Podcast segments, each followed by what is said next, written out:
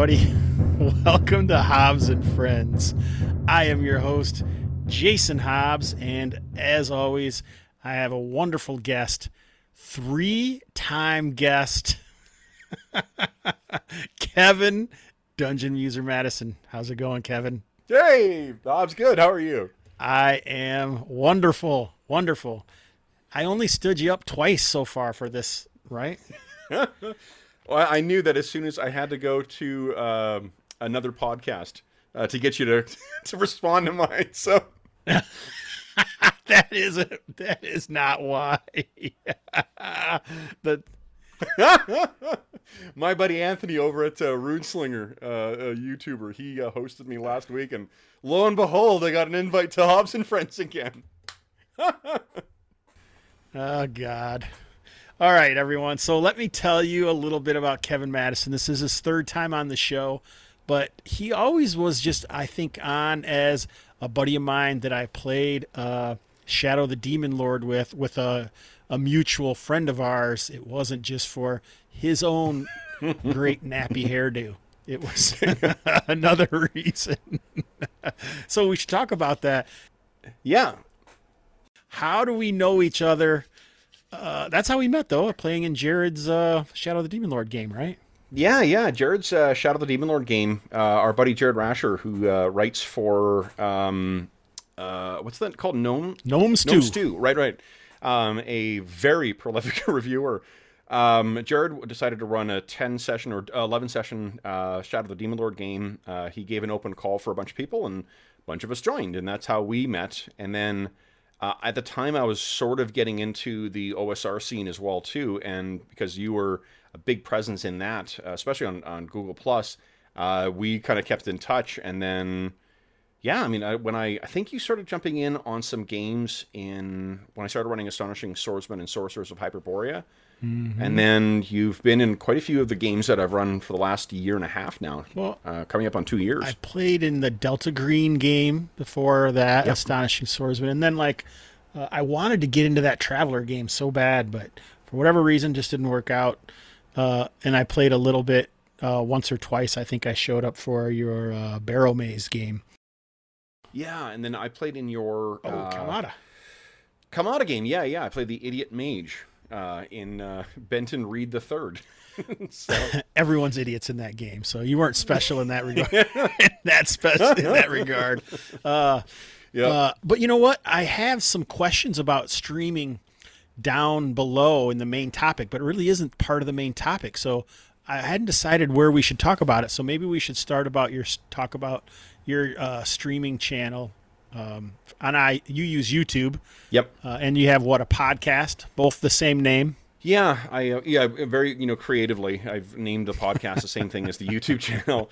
Uh, the YouTube channel is the primary thing though. Like the I've been streaming uh, for about uh, five years now, uh, but really it's only been the last uh, two years is when I've really been treating it a little more seriously instead of just you know throwing online the games that I have with my friends. The last two years or so almost two years. We've been running games on uh, Monday, well, no, sorry, on uh, Wednesday and uh, Wednesday night, Friday night, uh, Saturday morning, Sunday morning, and then up until the time of the the current, uh, if you're listening to this at the time of recording, the quarantine crisis, we were running rotating games.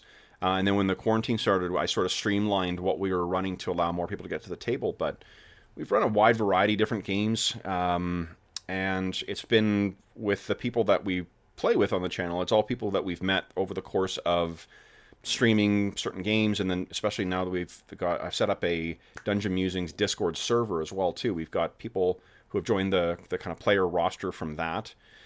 Um, the podcast is really more of a lark. I don't do it as often. Typically, it's something I record on the way to to work. Um, just like your like anchor. Is That's ridiculous. Easy... Who would do that? No, no, no. It's a great platform. Your Random Screed is a terrific one. It's just it's. Uh, I find it very easy to kind of catch you know uh, time to uh, mm-hmm. to record a podcast, which is a real a, a real attraction about that.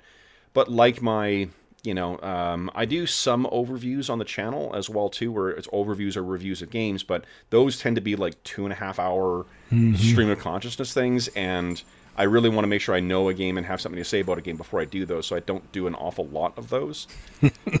uh, so like two years ago, I think that's probably really when I started playing more. What made you decide to become a streamer, and what made you decide to take it more seriously?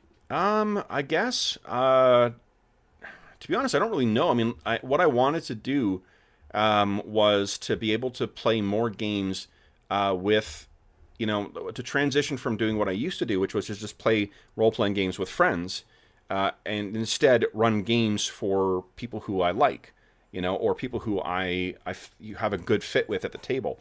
And that's sort of what we fell into. And then the, you know, we had a bit of an audience that, that built over the course of those years. So as we got a chance to interact with more of the audience, that became a really fun part of the game as well, too. Not to the degree that, uh, like some streamers do, like we don't do like donations mid game and stuff like that. Um, our relationship with the streamers is uh, an adjunct to the or to the viewers is an adjunct to the actual play. Play is my primary responsibility is making sure everyone's having a good time. But really, it was just it was that you know, and then I I knew that the way that I liked learning new games is watching people play them. And I tend to be pretty long winded anyway. So when I'm running things and I'm explaining rules and things like that as we go through them, it's um, it can perf- it can provide a, a, a, you know if you're looking for something like I look for something when I'm trying to learn a game, it can be a helpful way to kind of wrap your head around it. Yeah, uh, that's less the case now that we've got some really long term games going, and um, it's less spend we spend less time explaining what's happening and whatnot. But uh, that was really at first. Yeah, that's uh, I it, I think that's like when you were first on this show is when I think I talked to them like I don't know why anyone would ever want to watch streams or anything, but I'm streaming with you guys. Yeah. So I mean, and that was like two years ago, believe it or not. Yeah, yeah. So I think I must have, you know, I got you to do that. No, I'm just kidding about the part. so let's move on to our weekly gaming briefly, which is going to be a little different uh, than usual for me because we game a lot together. So.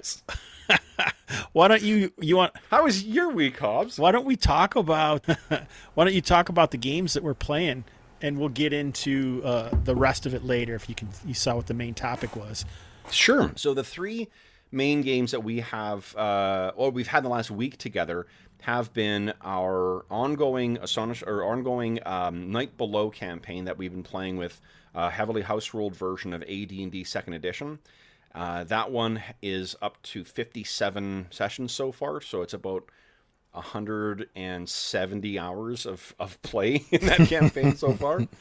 We've also been playing in, we had our two sessions in our Legacy of the Crystal Shard uh, campaign. That, that's our quarantine game uh, on the Dungeon Musings YouTube channel where we, uh, like, well, like both games, it's a rotating table. So whoever happens to be available for that night, that's whose characters are there. And uh, Legacy of the Crystal Shard is a 2013 adventure that was originally published for the D&D Next, you know, kind of uh, playtest period but we're using also AD&D Second Edition with the same house rules. Uh, for that one, that one's up to 24 or 25 sessions now. I think 25 was uh, yesterday. Uh, and then we also had a one shot uh, every year. Uh, we have a charity fundraising that you're aware of, Hobbs, uh, that we run on the channel called Heroes Save Villages. That is a charity fundraising campaign to benefit SOS Children's Villages International which is a really cool organization that's active in over 130 countries and provides advocacy and, and uh, stable living environments for over 80,000 orphaned and abandoned children. And every year we offer, uh, in addition to our charity raffle, we also do uh, charity sessions. And our first of the charity sessions was this weekend. Someone had donated to uh, the campaign at the beginning of the year. They request a game, and then I run it for them or their friends or them and some of our friends uh, for four hours. and then we uh, yeah uh, and this year uh, the first one was from our, our buddy arlen walker and he had requested uh, it was neat because he just said look i want to play in a first century roman game set on the frontier. And the way i decided to interpret that was to uh, use savage worlds to, to run the game. Uh, so we had our savage worlds one shot. That was kind of a weird mystery you know pulp kind of horror weird fiction kind of thing. Yeah, it was kind of. I don't know. I can't really think of anything that it really felt like that I would say, oh, it was just like Stranger Things, but in Rome or something. Because mm-hmm. it wasn't anything like that. It was more like some weirdos go to investigate yeah, yeah. some weird stuff. Well, it's, it's funny because when I was trying to figure out how to so like sort of the elevator pitch for it when I was trying to uh, promote the game and then also like promote the the actual stream, uh, was that weird fiction. You know, it's that kind of like pre comics pulp era where it's just a bunch of weird shit that's you're just like, all right, all this is happening in the same place. it's fine. just accept it comics are very much, and I mean, there was. I won't spoil the ending of it for anyone who wants to go and watch it, but there was a a, a surprise ending to it that sort of uh, added an additional level of twist to to the whole uh, endeavor. I don't feel like your players gave you much satisfaction for that twist at the end. I don't know if they were tired or if it ran so close, you know, to the end that so much happened compressed at the end that they were just like, I don't even know what's happening anymore. But I feel like if uh, we could have paced that better, it might have been a more big reveal or something like that. But like you say, no, you got I got a reaction from you uh, from it, uh, and the thing is, is that not everyone else is as much of. Uh, I'm a huge comics nerd. Uh, like I ran a comic store in the late '90s. Nice. like I'm a just uh, so like, and I love. Um, I'm one of those insufferable comic fans that loves like deep canon and like you know deep cuts in the lore of the of the settings. So you know the fact that one of you picked up what it was was good enough for me and we just did not have time for a final fight and honestly i'm not sure that the final fight would have been it wouldn't have added more to the overall experience anyway we had one you know pretty good fight and Yeah. it was mostly an investigative game anyway I had a blast playing my character Auspex. So Yeah. uh, I love being, uh, as people from the gamerhood would know if they're in my games, uh, I love to have this lurid detail about everything. And so I have that opportunity to do that as a player in your games. I mean, you know, not as much as a GM, obviously, Yep. but uh, enough, enough, I think. So I, I really appreciated that. I should mention that I did play in a weird Vietnam War game on Friday. That's why I was late into the uh, Night Below game, which was using the Recon rules or Deluxe Recon, maybe. I don't even know. I was just playing, so I didn't. Have you ever played anything like that before? So I've always seen Recon because it was one of the Palladium games, right? And I, uh, but I never picked it up because you know when you had the uh, option of playing Vietnam War uh, or playing like Rifts it's like well, I could be a guy piloting a giant robot with a railgun, or I could be a guy fighting the Viet Cong. Uh, what What are you trying to say? I shouldn't be playing Vietnam games? What? Not at all. No, no. It's it's really more just. It speaks more to the poor choices of teenage Kev than it was really anything else. Um, so I, it was you know, fun though. Uh, Recon is one of those games I've never gotten into. I, I can understand. Yep. It was. uh Does it have the same rules as as the Palladium, like the rest of the Palladium games? I don't remember. I don't remember the Palladium games. I didn't play a ton of those. I played like um, Teenage Mutant Ninja Turtles and Yep.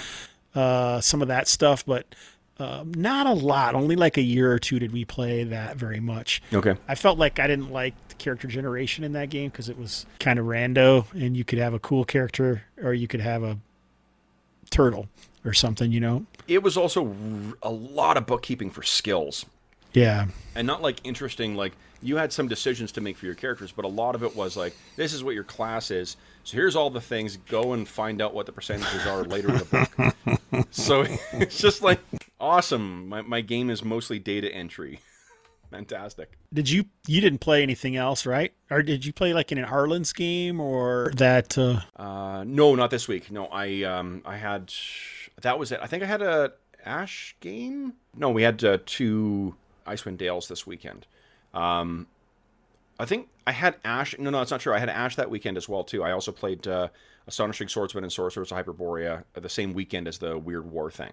And that was an interesting session because we had like things really went off the rails. We had an encounter that was way overpowered, and the the characters I didn't telegraph well enough what the difficulty of the thing was, and players didn't really they, they missed the point that I was intending to be the way, or there's two different ways out. One of them got sealed by accident because someone hit a lightning bolt against a teleportation grid. oh boy! So, oops.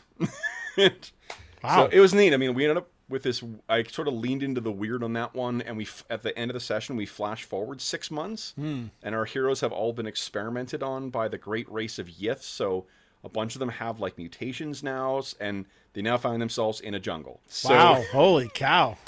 I, it I- was a really there you go. I guess it was a weird session. no kidding. All right, so nice. Yeah. Let's uh let's move on to everything about you. This is your third time, Kevin. Do you do you have something still that the people need to know about Kevin Madison that they don't know? need. Unlikely need.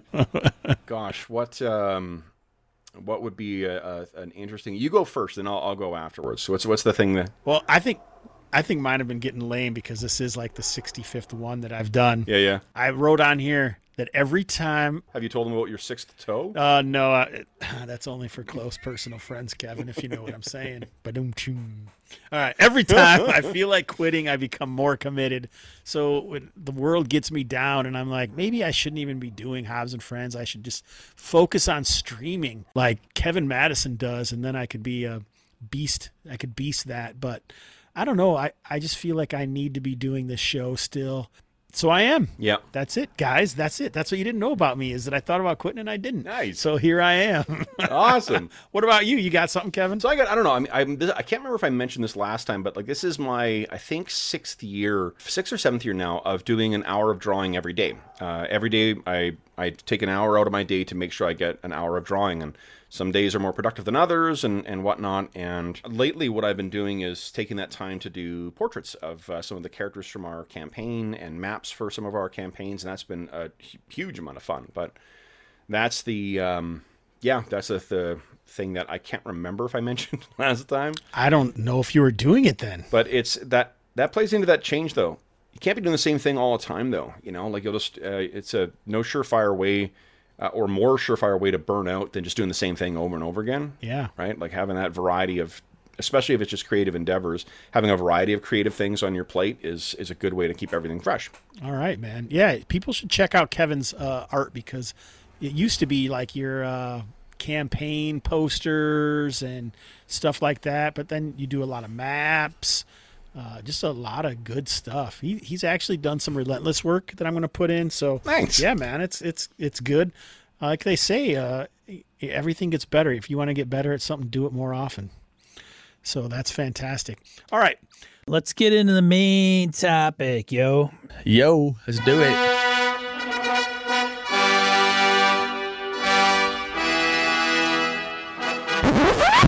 Oh, oh, I did want to mention that you said Arlen Walker earlier. People, you should check out live from Pelham's Wasteland. Yep. That is Arlen's deep dive into uh, whatever Arlen feels like deep diving into. And he has a pretty interesting background yep. in uh, literature and uh, theory and just a lot of stuff that he applies to game design and uh, running games in general, which. Um, some really good analysis in ways that I am not I'm not that kind of person. Most of the time I don't even know why I do anything that I do, but he is pretty good at figuring those things out and then maybe helping you find the kind of game that you want to play or maybe why you even like playing the game that you do like playing. So, uh, pretty good show if you want mm-hmm. to know about. I, am not saying he's as charismatic as me or Kevin, but uh, smarter maybe. Uh, smarter than me. I won't say smarter than Kevin, but smarter than me.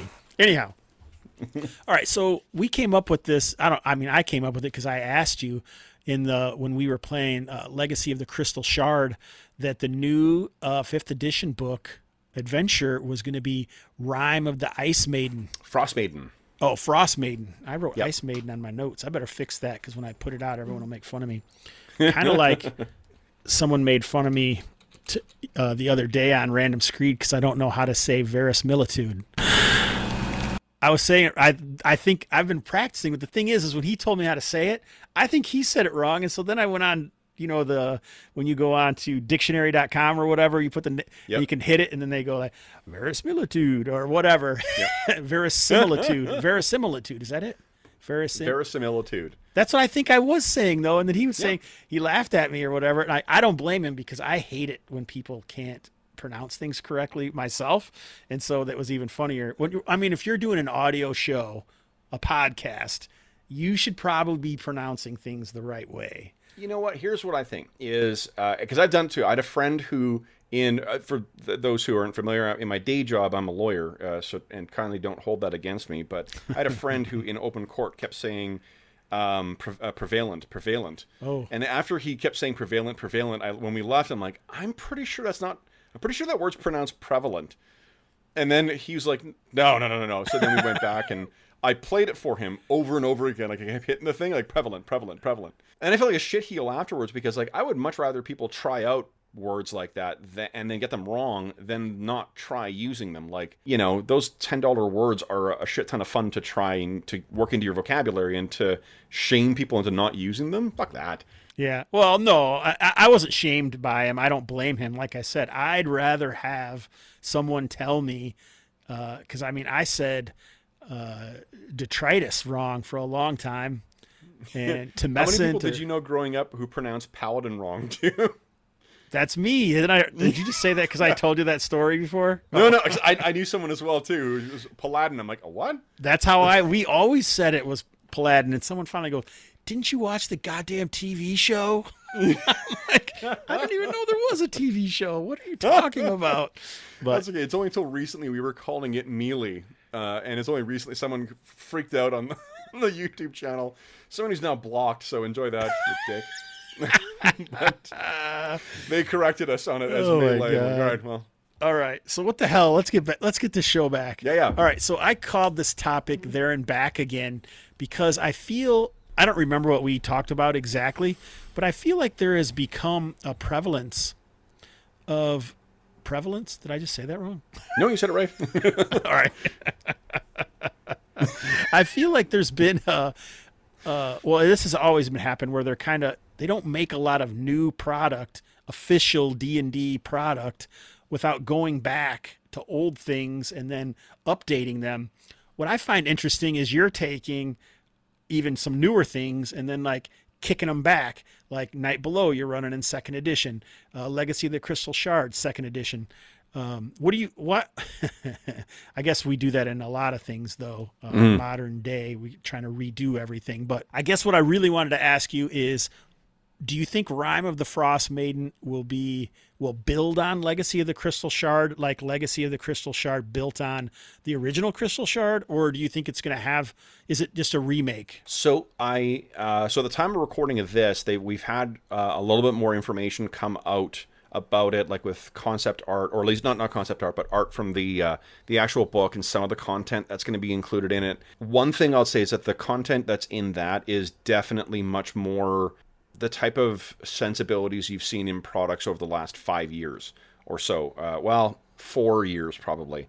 Any of the post like critical role stuff or post acquisitions incorporated stuff because some of the stuff seems a little one of the magic items for instance is a scroll of Tarrasque summoning Oh, I did see something about that on Twitter. yeah uh, there's a magic item that's in it that's effectively a, a talking billy bass but it's it's magical that's in one of the things. So um, but then there's also some really there's a picture that they've uh, put around that is I wish I'd seen this before our recent uh, arc in our Night Below campaign because it's a vampiric gnoll and it looks amazing. And like there's the bit of like the the sort of mixed bag but also a lot of sort of not silly but and it's not gonzo in the way that old school gonzo stuff is but it's sort of like the playful stuff that we Whimsy. yeah, absolutely. And that is uh, that tone is definitely absent from the Legacy of the Crystal Shard campaign.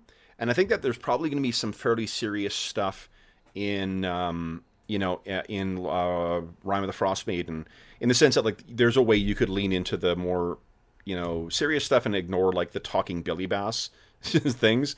But if you look back at like say uh, today, uh, they announced that they're doing a, like a deluxe version of Curse of Strahd. Uh, so I was sort of thinking about that campaign, and I didn't care for that one all that much because of a lot of the the silly stuff that's in there. Mm-hmm. It's not silly in the way that like old school stuff was, where it was just weird and like didn't make sense. You know, like all right, I guess this is what's Oh happening. God, here comes the hate mail well, look, for Kevin Madison. I'm not saying it's wrong to run it that way. That's totally fine. Everyone run their game however they want to run their game. Um, it's but you can't call it not weird. Like it's definitely weird. It's just weird's not bad. Vegepygmies. yeah, like it's like veggie me someone doing it like awesome. That's if that's your bag, great. That's gonna be a great adventure for you. But this this stuff feels more it yeah, it's more pop culture, I think, and maybe that's what that stuff was in the old school as well too. But I, I there's not a lot of that in uh, Legacy of the Crystal Shard. Leg- Legacy of the Crystal Shard plays much closer to the kind of I don't know. It's kind of what you saw in the novels. Like in the Forgotten Realms novels, I haven't read a Forgotten Realms novel in forever, but I mean, Mm-hmm. when I read them, they didn't include a lot of like self-referential stuff or sort of fourth wall breaking stuff that was references to pop culture. Correct. And the modules really do that uh, now. So that's definitely one difference. I don't think you and I had talked before about whether it's going to carry on with the same adventure. Mm-hmm. I don't think so at, at this point. I think there's some some elements I can't really get into because well, it'll spoil Legacy of the Crystal Shard. Uh, but I think there there may be some elements they're capturing, but they definitely added a bunch of new material, and they added on a whole swack of new designers as well too uh, to the to the game or to the uh, for that product too. So you think it'll be similar similar to the Legacy of the Crystal Shard, building on the lore of the Crystal Shard again. So it'll just be like farther into the future or different, located somewhere different, or Um, I think what they what what I'll bet you could see just based on what they've released so far is I'll bet you that the rough structure of uh, Legacy of the Crystal Shard is probably going to be recognizable in it. Um, like I mean, I absolutely could be wrong about that, but just there is a you know you guys have encountered the White Witch, uh, you know, in your campaign. the Frost Maiden, presumably. Yeah, so I mean, presumably that's that's what's going to carry over there. But um, a lot of the other elements they've added in uh, seem new. Um, I, I do hope that they make use of the art uh, from Legacy of the Crystal Shard, at least the maps, because the maps are f- phenomenal. Like uh, they did use a lot of the maps from uh, Murder in Baldur's Gate in Descent into Avernus those things ended up getting duplicated in there as well as some of the art. So I imagine they're going to repurpose some of those art assets, which is really good because It is good. Legacy of the Crystal Shard doesn't have as much of a wide circulation as what a lot of the other modules do. So that'll be cool. And it's going to be, I'm, I'm sure it's going to be a cool adventure. The setting of uh, Icewind Dale is just a neat, you know, it's a neat remote location with some cool built in, you know, it's, it's that kind of like, um, I don't know. Um, you, it's that like horror trope where you, where you first thing you do is you isolate the heroes, mm-hmm. right? Because you guys you, you don't have someone you can call on quite easily. You're you're stuck in dealing with you know whatever is going on in that region. You're out there on your own. So I, I mean, I like the factions. have you ever uh, uh, played in the Icewind Dale before? No, no. I read those original novels forever ago, but uh, no, this is the first time I played. But I like the factions. I like. I- did not know anything about the Luskan tie-ins. I didn't know any of that when I made my character tie into that. It just worked for the guy that I was playing. But I really did like when we got to that. Uh, when finally I don't remember if it was the Dane or if it was Von Ben Rubii who finally asked, you know, why do you guys do all this? And then the the speech that came from Store, you know, basically saying that we're all outcasts and we just want somewhere to be really felt real and honest and that was kind of a really cool moment. Mm. I don't know if anyone else thought so, but I did. I felt like, hey, that was honest and I didn't even realize it at the time, you know. And I like those moments. Well, it's funny because you asked me before too. Like we've been, we're the for those listening at home, the way that the, that particular campaign was set up was uh, to provide a way for as many of the players in our player roster on the channel uh, to get to the table because you know we knew we were all going to be locked up at the time. We had no idea how long it was going to be, and I also wanted to streamline things because I had to move in the middle of the pandemic as well too. So it was just a it was a bit of a nightmare uh, trying to keep all, as many games going, and I and uh, for the viewers as well too, it was a good place to jump on and then you know have a story you could follow during while we're all stuck at home together. But you asked me last weekend uh, whether you know like how long do we think we're going to go for for our two E games, um, and I you know I, I said that well the night below campaign I got no intention of stopping that. When when we feel like it's going to stop, then we'll we'll stop playing that. Um, but I mean we're you know cruising towards uh, 60 sessions already so i mean that hopefully we'll keep the momentum up with that. But the legacy of the crystal shard one um, i asked the guys i was like well i you know because i didn't have the adventure itself has an end point but i wasn't sure when you know we really wanted to get there. Everyone else seems to have as much buy-in with their characters as what uh, you do. Uh, so you know the which is great because i I've been trying different things with second edition with that particular campaign than I have been in our Night Below campaign. It's a little more story driven, a little more you know set piece, uh, you know focused, more like a traditional you know modern role playing game as opposed to the sandboxy stuff. and um, I think a big part of that comes from the agency you get as players for choosing what you want to engage with. Like there's stuff going on in it and I think, and you can correct me because you're the you're seeing it from the player's perspective, but seeing the consequences of the stuff you don't choose, I think gives it uh, more of a not just a positive feedback, but also a negative kind of like, shit, we didn't do X, Y, Z, and now things have gotten worse over there. Yeah, no, I I hear what you're saying, but I wouldn't say that's a modern game thing. That's exactly what happens in most hex crawl type games, which Mm-hmm. I wouldn't say that's a hex crawl, but it's definitely a sandbox game. And so when the players choose things, most GMs are still going to have stuff moving forward beyond them. That's what you want. You want that faction interplay that uh, makes it feel real. I'm not even going to say the word because I'm going Yeah. to say it wrong. So Yeah, yeah. Ferris Militude. it feels like a, cre- a credible world. Yes, How about that? yes, There's a, yes. something that's easy. All right. Yeah. Yeah, I agree. And that and that's it. I mean, I think like some people did I think that a lot of the adventures, the old school adventures, were more sandboxing and whatnot, but I think that if people are being honest, that's more either the way people some people ran their games, you know, back in the day, or it's something that people have realized you can do with those games now. Mm-hmm. At th- thanks to the you know the old school renaissance of people being self conscious about how those games, how the best versions of those games work. But there's few modules that expressly set that up back in the day. You know, like I feel like so when some people talk about like modern play versus old school play, it's glomming in sort of a rose colored view of what old school play used to be like without the benefit of the self reflection that's come from you know the last 10 years of old school reflection of what that type of play was when it was at its best Hmm, So maybe that's what the new OSR is, is a, a reflection of the OSR. The old school revival of the old. Ah, never mind. All right. Anyway, so I have a question for you. Do you think Rime of the Frostmaiden name throws to the Rime of the Ancient Mariner? i think that it is a well it's not a rhyme r-h-y-m-e Never has been though. oh hasn't it oh um it could be Rime of the Ancient Mariner isn't an actual R H Y M E either. oh then it could very well be uh I, I don't know one where there. I mean, I, if, if it is, it's a double entendre then because it's it's playing on the the idea of frost forming on surfaces and also the sort of whatever the reference is to the to the poem. and it's also like I basically the rhyme is the ancient mariner returning to his own country, and so I kind of wondered if they were like a play on returning to the Icewind Dale or something. Yeah, it could be. I mean, it's really uh, for the release schedule that they've had for the adventures uh, to date. The only one that they've released so far that really doesn't feel like, hey, let me give you my modern riff on this classic thing was the Eberron, bo- the Eberron Rising from the Last War book. And that's not true. The the two magic books, those are definitely a step into a brand new territory as well. But the adventures, at least, like the giant one, is you know, hey, here's our riff on, you know, the Yeah, they all are right. And why do you think that is? And it's not just WotC either. I mean, because you look at Goodman Games, it's been doing those or books. I don't remember what it stands for, but Yeah.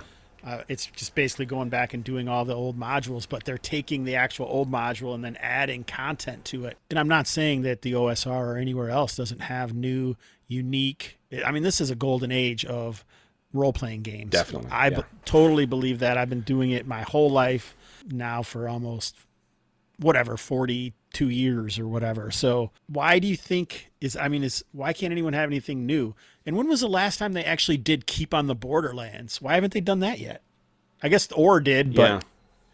There's a couple of things wrapped up in it, I imagine. Uh, you know, and this is said as someone who does not publish a game, doesn't write games or whatever. Also, this is just some Yahoo's opinion.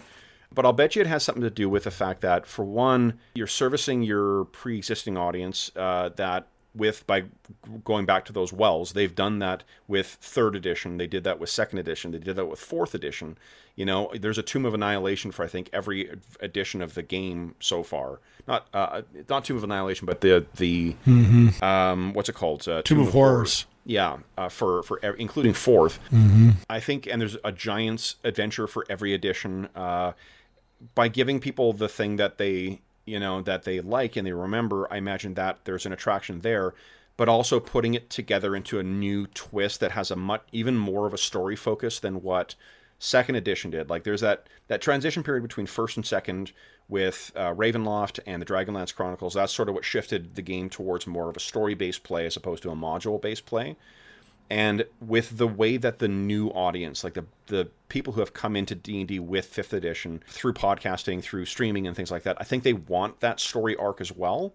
So you're also playing to that audience. You know, the fact that those books sell so or seem to sell so well, um, as opposed to the like I don't know how well the the magic book uh, sold the first one, the um, Guildmaster's Guide to Ravnica, but it clearly sold well enough for them to justify that most recent one, Theros. Yeah, Do another one. like it seemed, seemed like a no-brainer. Like why not try and tap into that existing magic market and bring them into D and D? And I guess that is more successful. So for going back to those things, that's probably why because you're capturing both. Like the if you're going to think of like there's older players and there's newer players, that's satisfying both of them. And then games like like certain things like the Yeah. Acquisitions Incorporated book, that's really going to be more for the new players than it is for the old school players.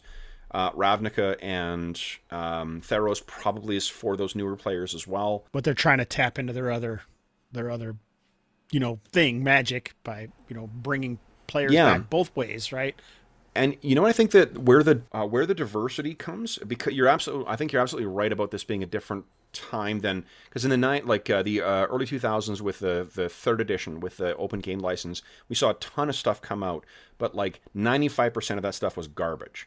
You know, it was terrible production quality, terrible rules. It it wasn't good. There was good stuff that came out of that. The Pathfinder stuff, the Freeport stuff was very good. Um, the Iron Kingdom stuff was quite good, but it wasn't the same market. They were playing to still, a, a, you know, uh bigger than it was before, but not the gaming market they've got now with fifth edition. With fifth edition, though, and be, this is foremost in my mind because of some Kickstarter stuff coming in. But think of the diversity of the Kickstarter stuff that's come out. You know, that's occupying that space. Like the the um, Dragon Lords uh, or Odyssey of the Dragon Lords was an ama- before Theros came out was an amazing fifth edition version of like the classics, the Greek classics and such. Um, there's a new one that came out now called Grim Hollow. That's a dark fantasy thing. Uh, there's um, you know there's a big Kickstarter right now a, a fantasy setting set in uh, medieval Philip, uh, Philippines. Uh, Kobold Press, their Midgard setting has a, a bunch of different stuff. So Yeah. there are high production quality books that are coming out, setting aside the DM's Guild as well, right? That has a ton of other crap, both digital and otherwise. So I I'll, I imagine that what Wizards was realizing is they can just let the secondary market, or not second, it's not the secondary market, but the peripheral market, take care of some of those more niche items and take the risk of those uh, niche items as well. Because if you know, there's not going to be everyone who's going to want to play every book that comes out, but it allows with and Kickstarter wasn't a thing in the early 2000s as well too. Yeah. You know, so with that, it's just one good you know media buzz, and suddenly you you funded your book about playing D and D in Grimm's fairy tales. You know, no kidding Yeah. Well, i wasn't quite exactly sure how to talk about that topic exactly but i think we covered most of the things i wanted to Mm-hmm. so a new uh, you haven't done this yet and this is a new segment of the show what? where i ask I wasn't warned. you it's on the it's on the outline legacy or epitaph you choose what's your legacy because now you're kind of an osr guy you're in the old school uh, what would your legacy be or if you had to would what would your epitaph be My legacy or my epitaph? Uh, you choose yeah which one and then tell us Well, hopefully I haven't got there yet. I mean, you know, the um, the nice thing with uh, being at this stage of the channel is that we're growing, right? So like we're not. I'm not sure I'm at the point where I'm gonna. Um, but one of the things that George said actually that was really nice uh, when we, I think it was when we hit like 2,000 subs, uh, which was uh, sometime around Christmas ish, was the comment about the community, you know, and um, we've seen in recent, at the time of recording at least, in recent times, we've seen a lot of t- bad stuff coming from certain communities and fan communities and, and whatever.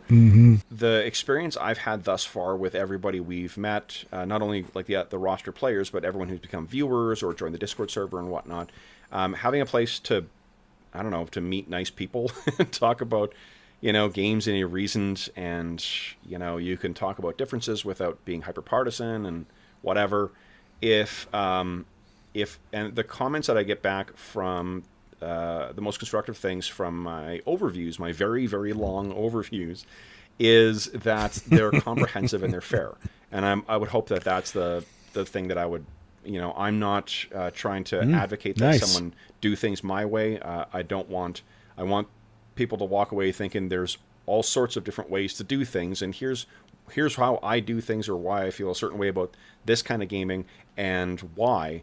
And then you can make up your mind for yourself as to whether that's the a right fit for you or whether you know that might inform a different approach or whatever. So, Yeah, that would be a long epitaph. yep. Is that shocking for me? So uh, I I mean that uh, to me that's cool. In many ways, I feel like the games that I run on the Gamerhood are pretty uh, mostly because people aren't running old school games tactically like that, but you kind of do too in some ways because you're now you're running second edition D and D and you're using tokens and uh, both of us use Gabriel Picard maps and Yeah. uh, dynamic lighting, and we do a lot of things. Um, your games are very different than mine, and both are good. I'm not saying it like it's bad or anything like that, but we both kind of are. And I think people come in there and they're like, oh, they show up in the YouTube chat room and they're all just like, oh, wow, you're playing second edition. And they seem, there is definitely, you get this feeling of nostalgia from that community that's built up, even if they're not in the Discord and they just go into the YouTube chat or whatever. So I think that that's happening for sure. And that's great. I'm seeing also some some fifth edition players too who have been not. I mean, the majority of the folks that we we see comment or whatever on things uh, have been uh, second edition players who you know have lapsed or whatever. But I have seen I don't know um, like even five in the last say two three months who have come through. I did that overview of uh, second edition, why play second edition as opposed to a modern edition. It's been interesting seeing people see, I guess, and this is something I got from yours. Like the, the terrific thing about your actual play uh, sessions is it shows you, um, especially in your Kalmata games, the the credit the benefit of having a persisting credible world. You know, that's something I drew from when I was watching some of your games and when I played in your games. I'm like, oh, that is amazing because it feels like this is a, pers- a world that persists beyond my individual character's thing. For fifth edition players, it's just it's not better or worse. It's just it's a different kind of way. It's a different way of interacting with the story and how the mechanics uh, prioritize certain aspects of your character's interaction with the world. You know, and it's interesting seeing people who are like, I'm not I don't like X thing about fifth edition right now, and this looks like it might actually satisfy that better, particularly uh, player lethality, right? like mm-hmm. Yeah, well, that's uh, it's always been uh, a point of contention uh, with old school gamers. Some people say that you know they're excited about fifth edition because more people are playing, and uh, that'll maybe be a doorway or a gateway into you know the type of style that old old school gamers like. But the other ones are like, oh no, they'll never be. They don't play anything like us. They're playing a different game. But I think that is evidence to the contrary that it, it is in fact the possible Yeah. for people to come into 5e and then find older older games and find uh, an appreciation for them. So awesome. Well, with the proliferation of of uh, third party uh, fifth edition stuff as well too. I mean, I how many people do you think run fifth edition rules as written and that's it? you know, They say nobody does, right? no, like I mean, like fifth edition is, and I mean, uh, second edition. The funny thing that uh, people seem to, sometimes, not not always, but sometimes people forget is how much of second edition was modular and optional. Because I've had people try to correct me in, in past of like, you know, well, you know, uh, you don't use critical hits, but it's part of the game, and it's like, no, it's it's not. it's an optional component. critical hits ain't in there. It's mentioned in the game, but it ain't uh, it ain't mandatory. And that's the fun thing is that I think if uh, the nice thing with some of these, we're seeing more people play. I think uh, old school games that are more explicitly house ruled. I think that can make it a more welcoming kind of place for for those fifth edition players who can realize that you can. There's not an extreme here. There's not two notches on this of like you're playing in this way or this way. Like there's all sorts of ways you can modulate your game to play the way you have the experience at the table. Like you say, like you and I both run old school games, but mine definitely leans more towards a modern st- like sensibilities with mm-hmm. character durability and stuff like that. Only because of that weeping phone call I got from you when your character almost died. You know. That is true. You said you wouldn't tell anyone. I'm kidding. First the sixth toe, and now this. God damn it, Madison. All right, I got to wrap this up. Let's talk about how much the community is awesome, and we'll start with my patrons. I always give three shout outs. Today is kind of weird. The way I normally do it is I get it, get the list and then I roll randomly who I'm going to shout out. And so the first roll was Stu Clark here on the Gamerhood. He plays in uh, on Tuesdays when I was running Lost in Agata. He's in that campaign Yep. uh, and he got his brother to play the Midlands uh, campaign, and his brother is the other shout out today, Tim Clark. So I rolled randomly out of whatever it is, 60 people or whatever. I happened to get two people that were Yep. brothers. And then the third one was someone else. I was like, man, these must be the only two brothers that are both patrons of Hobbs and Friends. And then I rolled the third one, and it was Darren Green, who is the brother of Colin Green. Who, both of those guys are patrons as well. And I was like, it's a family affair. What's happening here? I, I don't even know. But uh, That's awesome. anyway, I really want to tell those three how much I appreciate them being patrons of Hobbs and Friends. Uh, I would not always come back if it probably wasn't for that group. I do love it, and I do think it fulfills uh, something within me and within, I won't say the industry, but at least the community that has grown up around it, like at the Audio Dungeon Discord or even over there at Dungeon Musings or the Low Fantasy Gaming or all the places that I end up hanging out uh, in the shattered uh, diaspora after uh, G plus. so anyway, if you want to become a patron of Hobbs and Friends, go to www.patreon.com forward slash OSRN Hobbs. Uh, the music for Hobbs and Friends is so wonderfully provided by TJ Drennan. Uh, go find his patron. He does awesome bumpers and um, transitions, uh, musical transitions for your podcast. So check it out. All right. Uh, what about you? You want to mention your patron? Uh, I don't want to mention that. What I will mention is that from uh, now, uh, time of recording, up until September 1st, 2020, um, we are having our annual charity raffle on uh, the Dungeon Musings uh, uh, YouTube channel. Um, the uh, initiative is called Heroes Save Villages, and it benefits, as I said at the uh, beginning of the episode, the SOS Children's Villages International Charity.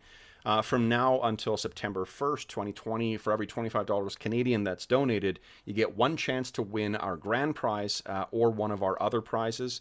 Uh, the grand prize is a copy of the gold edition Eberron Rising from the Last War box set donated by our amazing friends at uh, Beadle and Grimm, uh, who make these beautiful deluxe editions of 5th edition D&D adventures. Uh, if you don't win that, um, there is still a ton of other great stuff, including two copies of the Astonishing Swordsmen and Sorcerers of Hyperborea core rulebook. Uh, there's uh, The Monsters Know What They Do by Keith uh, Ammann. Uh, there is a chainmail dice bag made by one of our regular players, Dave Fortier. Hobbs has very generously donated some of his amazing zines uh, as prizes, and we got a bunch of stuff from the Dungeon Musings Redbubble store as well too. So some posters, some T-shirts, uh, and then uh, recently also some bigger items as well. Some um, either art blocks or uh, p- uh, mugs or um, water bottles. So there's a ton of great prizes, and and the best thing is is all donations go to uh, SOS Children's Villages International. Uh, none of it goes to myself. None of it goes to my channel. All of it goes to help the kids who benefit from their services. Uh, and if you want to donate, you can go to uh, any of you can go to the Dungeon Musings uh, YouTube channel, and on any of our recent episodes, you will find a link in the description of our videos. Uh, you can also find uh, find it by doing a search for Heroes Save Villages. And uh, Google should point you in the direction of the um, the donation page for that. And thanks, Hobbs. It'll be in the show notes too if you want to Oh, sure, uh, yeah. put that link put a link in the show notes down here and then I always put that out to the patrons. Awesome. Yeah, yeah. I'll uh, I'll send that to you as well. So that'll be available. All right. So uh Kevin, another question for you, Yep. sir. If someone wanted to talk about what kind of hero you are, how would they get in touch with you? Uh, if they wanted to reach me, uh, you can reach me on Twitter at Dungeon Musings. Uh, so Dungeon Musings uh, on Twitter. My email address is dungeonmusings at gmail.com. And then, of course, you can join me and Hobbs on the Dungeon Musings Discord server, which you can find a link to I'll send you the link to that as well too for the show notes for this and on any of the. Yeah. Oh yeah. I guess you can find me four times a week as well on the Dungeon Musings YouTube channel. So you're welcome to join us and Me too. Hobbs is there most days as well. So that's how they reach me. Uh, yeah, just put those links right in that document Will that do. I sent you, the outline. Yeah. That's what I do. Uh, if you, I also have a Twitter. It is at OSRN Hobbs, or you can check out my private Twitter uh, at Hobbs Indeed. We have a Hobbs and Friend Facebook group. Discord seems like a place that I spend some time on. We got the Audio Dungeon Discord, uh, where you can find all the people that do podcasts almost uh, in the on Anchor that is uh, RPG podcasting, uh, or where I, hang- I like you said, Dungeon Musings, and I also have the Gamerhood Discord that uh, I'm working on. That it will be specially color coded for patrons and all that, which will be fun. I used to have a MeWe, but I just I just don't go there anymore. Yeah. But man, I think I think that covers it. You got any last famous words that aren't your epitaph? Anything else you want to say? Anna wanted to say something, of course, but uh, All right. Well, Yeah. nice to have Anna Banana on. all right, people. I really appreciate all you guys being here. Kevin, uh, it was wonderful having you here. Uh, I think that that's kind of a, a an obscure, vague topic, but there's definitely a lot of good content there. So I appreciate you being here, and of course, appreciate you being my GM uh, in all those games, man. of course. I appreciate it. For you guys out there, you know what to do. Stay alive. You got a job. Uh, we love you and uh, keep it up. I don't know how to turn this off. all right, here we go. It's very long, Kevin, and it's all your fault. So, TJ, take it away. It's a beautiful day in the game, oh, a beautiful day for my gamers. Would you be one? Could you be one? About plunder, but don't despair. This colony's breeding great robbers. Would you be one? Could you be one? If the native percent mortality rate works for you, for a few bucks a month you can sign up and have the hogs kill you. So let's make the most of another Sunday. Brew up some coffee and play it my way. Would you be mine? Could you be mine? Won't you be my gamers? Won't you be? Won't you please, please, won't you be my gamers? The views, information, or opinions expressed by those interviewed during the Hobbs and Friends podcast series are solely those of the individuals involved and do not necessarily represent those of Hobbs and Friends and its staff. Hobbs and Friends is not responsible and does not verify for accuracy any of the information contained in the podcast series, available for listening on any platform of delivery. The primary purpose of this podcast series is to educate and inform its listeners about the tabletop gaming industry.